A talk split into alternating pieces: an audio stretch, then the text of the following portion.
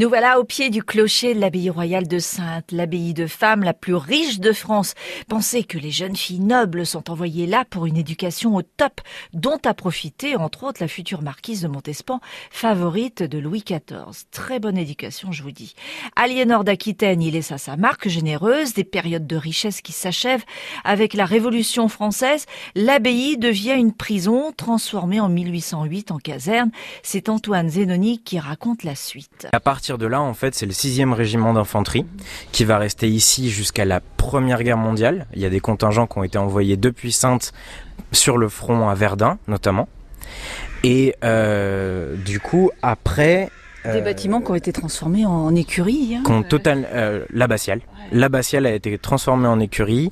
Euh, tous les bâtiments conventuels, du coup, c'était majoritairement des logements pour les soldats et des salles d'entraînement au rez-de-chaussée. L'auditorium est une salle d'entraînement. On a encore des, des marques, des, des gravures euh, de cette époque-là, euh, des soldats qui écrivaient leur nom et la date à laquelle ils étaient passés dans le, dans le 6e régiment d'infanterie. Des drôles de pages d'histoire. Hein, Ça fait beaucoup de pages d'histoire. Et puis ensuite, en 1924, la ville a racheté euh, le monument parce qu'il menaçait d'être détruit complètement par euh, le génie euh, civil qui voulait en fait faire une grande place à cet endroit-là. La ville a décidé de le racheter et ça a été rendu au culte en 1939. Et ensuite, il y a eu une grosse campagne de restauration à partir des années 80. C'est-à-dire que quand le festival a commencé ici, c'était c'était des ruines. C'était des ruines. La Bastiale n'avait pas pas de toit partout. Il y avait euh, des épaves de voitures ah. dans dans la dans la cour de l'abbaye. Il y avait beaucoup de, de plantes qui avaient poussé un petit peu partout. On a déblayé tout ça et on a décidé donc dans les années 80, euh,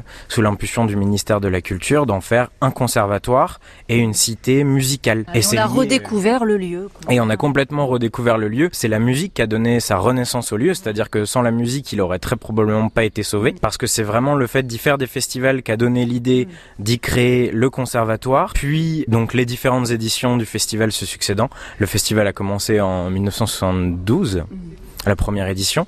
Et puis petit à petit, le succès venant, on a euh, commencé à créer plein d'autres choses autour. Par exemple, le jeune orchestre de l'abbaye qui a été créé en 1997. Et à partir de là, euh, ça, ça s'enchaîne. Euh, hum, très récemment, on a fait musique aventure, les voyages sonores, le carrousel. Et c'est une nouvelle vie complètement différente qui a plus grand chose à voir avec les la, la grande seigneurie du Moyen Âge qui était cette abbaye.